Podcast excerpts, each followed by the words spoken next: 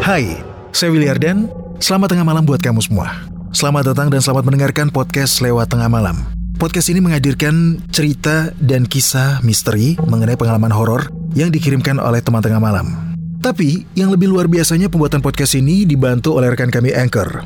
Anchor bisa bantuin kamu ngebuat podcast mulai dari rekaman, edit suara, tambahin lagu, backsound, semuanya bisa kamu lakukan sendiri dalam satu aplikasi. Serunya lagi, aplikasi Anchor ini gratis buat kamu. Bisa di-download langsung dari App Store dan Play Store, atau bisa juga diakses dari website www.anchor.fm. Lewat tengah malam.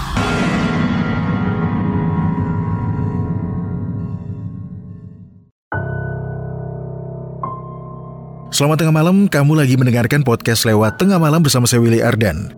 Cerita horor yang diangkat dari treat horornya Ed Gali Pujarama, kisah ini terjadi di tahun 2007 di sebuah sekolah tua peninggalan Belanda yang ada sejak tahun 1919. SMA ini menjadi salah satu sekolah yang ada di Cianjur, Jawa Barat. Yang ternyata ada sosok tidak kasat mata noni Belanda yang menghuni di aula sekolah. Nah, buat teman tengah malam yang penasaran dengan kisahnya, simak pengalaman horor Gali di sekolah tua peninggalan Belanda hanya di episode 146 Alice Van Bangma.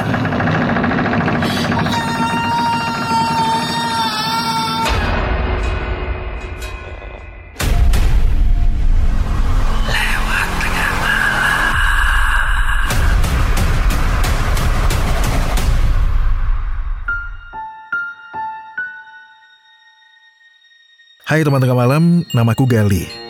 Aku bakal menceritakan cerita horor yang aku alami semasa bersekolah di salah satu SMA di Jawa Barat.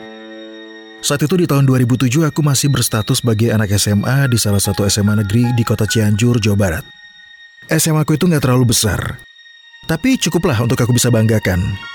Dan ternyata banyak banget menyimpan misteri-misteri yang belum terbongkar sampai sekarang ini. SMA ini memiliki kisah yang panjang. Bayangkan saja, bangunan sekolah ini dibangun pada tahun 1919 oleh pemerintah Hindia Belanda dulu diperuntukkan bagi golongan Holland School Government atau HIS. Jadi hanya orang-orang tertentu yang bisa bersekolah di situ pada masanya. Sekolah tersebut diperuntukkan bagi penduduk keturunan Indonesia asli atau pribumi. Pada umumnya disediakan untuk anak-anak dari golongan bangsawan, tokoh-tokoh terkemuka atau pegawai negeri. Guys, kita harus ngeberesin mokap rumah secepatnya. Kalau perlu sampai malam kita ngerjainnya di sekolah. Terus temanku bilang, besok udah mulai kita presentasikan Iya, bantuin aku kerja aja, jangan cuma ngomong. Aku membalas perkataan teman-temanku. Saat itu kita sedang mengerjakan proyek pembuatan mokap rumah. Nah, mokap rumah yang sedang kami buat menggunakan bahan stick es krim. Tapi sampai sore hari kerjaan kita belum kelar. Padahal deadline-nya besok. Jadi hari ini kita harus menyelesaikan kerjaan itu biar besok bisa dipresentasikan. Gimana pun caranya. Oh ya, arsitek SMA aku itu unik. Ruang kelas dan jendela yang besar Bangunan yang tinggi masih terlihat kokoh dan bernilai sejarah. Ubin sekolahnya juga terlihat sangat khas peninggalan zaman Belanda. Kelasku dulu persis berada di depan lapangan olahraga sebelah kiri. Sebelah kanannya lorong menuju ke aula. Menjelang maghrib, keempat temanku izin untuk sholat maghrib di masjid seberang sekolah sekalian cari makan. Sementara aku dan satu orang teman memilih untuk gak ikut mereka dan tetap berada di dalam kelas. Saat itu aku hanya berdua di kelas. Tahu dong gimana rasanya berada di sekolah sebesar itu dan tidak ada terdengar suara siswi atau siswi di sekitar kita. Biasanya sih masih ada beberapa orang entah yang ikut ekstrakurikuler atau latihan paskibraka. Saat itu aku mutusin buat stretching sebentar sambil nunggu teman-teman yang lain balik ke kelas. Lagi enak-enaknya bersantai, pas ngadep ke jendela sebelah kanan, aku mendengar suara cewek memanggil namaku.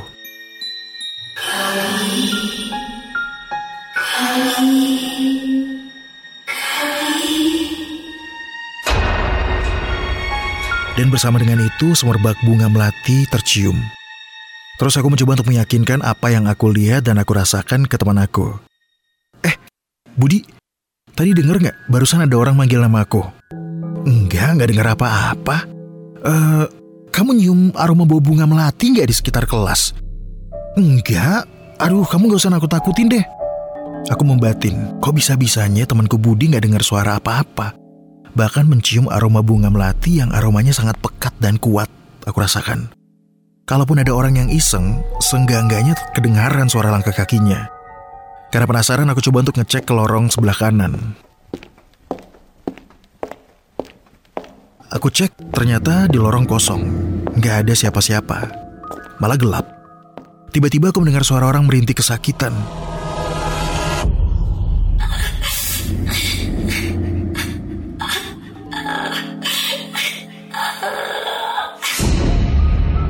Gak lama kemudian aku mendengar suara orang ketawa cekikikan.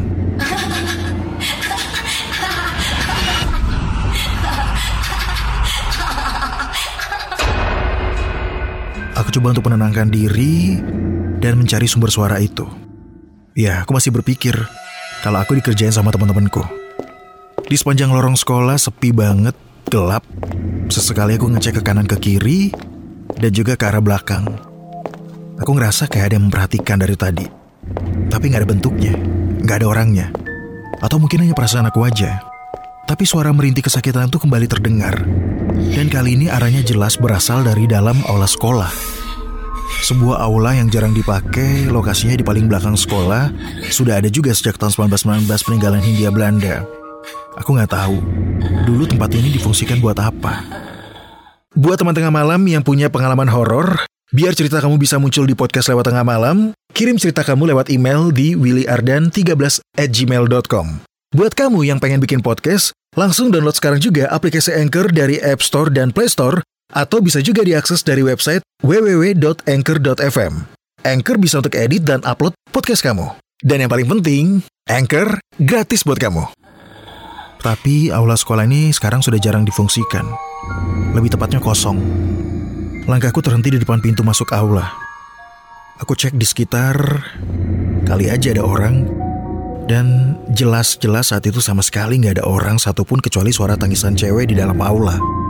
Aku kembali mencoba meyakinkan diri dan terus berdoa untuk memberanikan diri masuk dan membuka pintu aula.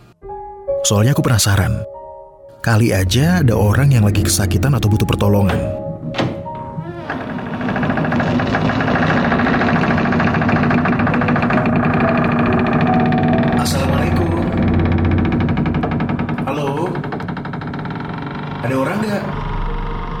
Gelap, berdebu, nggak ada orang sama sekali, nggak ada suara. Tapi lagi-lagi seisi aula wangi bunga melati. Mendadak, ada suara orang nangis. Tapi ada di mana ya? Aku sedikit heran. Aku coba buat fokusin mata ke arah depan. Dan muncullah sosok cewek yang nangis itu.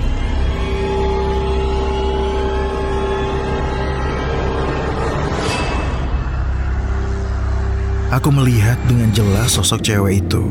Dia memakai gaun berwarna putih, rok panjang berwarna putih, tapi sedikit ada warna gelap. Rambutnya panjang sepinggang, mukanya kusam pucat. Ada lingkaran hitam di kantung matanya. Kepalanya nunduk terus, kemudian tertawa cekikikan. Lalu diam beberapa saat, setelah itu perintih kesakitan. Pada saat itu aku bingung gak tahu mau ngapain. Mau balik, tapi kaki serasa dikunci gak bisa gerak sama sekali. Mau teriak, tapi mulut gak bisa digerakin. Jantung aku berdebar makin kencang banget. Dan keringat dingin pun keluar. Aku berpikir, lillahi ta'ala saja. Karena benar-benar gak ada orang sama sekali untuk dimintain tolong saat itu. Tiba-tiba, gadis itu bersuara. Kami. Ik ben Alice van Bakma. Jij mesti temani Eik di sini. Dia bilang namanya ada Alice Van Bangma. Dan aku dimintanya harus menemani dia di sini. Hah? Nemenin setan di aula? Dibawa ke alamnya gitu? Alice, dunia kita beda. Aku harus segera pergi dari sini. Aku harus ketemu sama teman-temanku di kelas.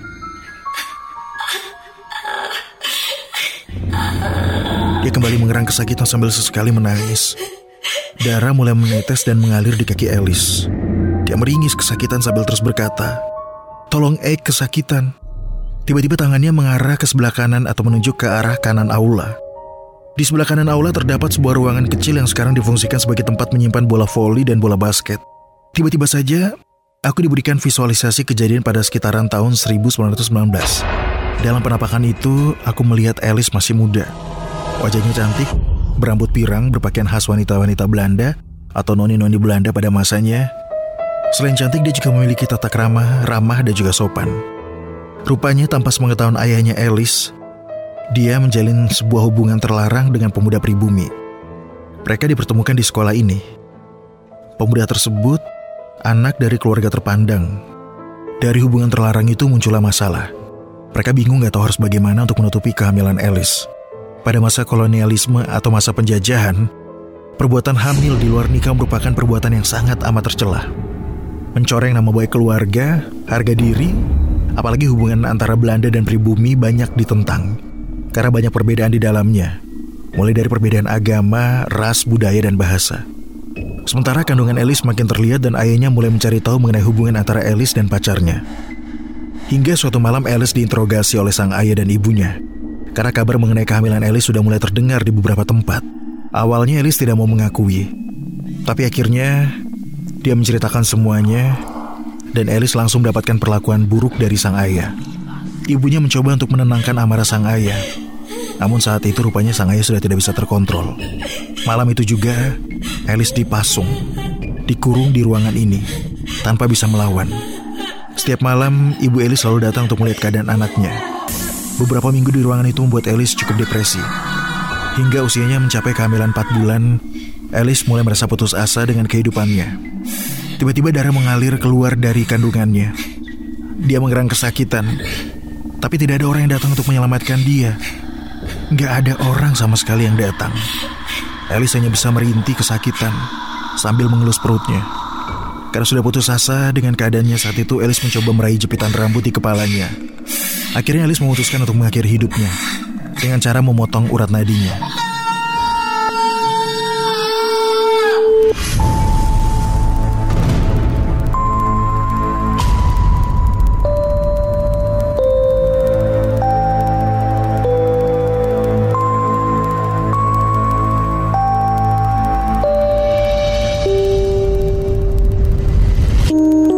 dan Alice meninggal dalam keadaan mengandung. Setelah aku melihat visualisasi itu, Alice Van Bangma menghilang. Saat ini aku sangat bersimpati dengan apa yang kamu alami waktu itu, Alice. Semoga kamu bisa tenang sekarang, gak usil ke siswa-siswi atau penghuni di SMA aku. Semoga kamu tenang.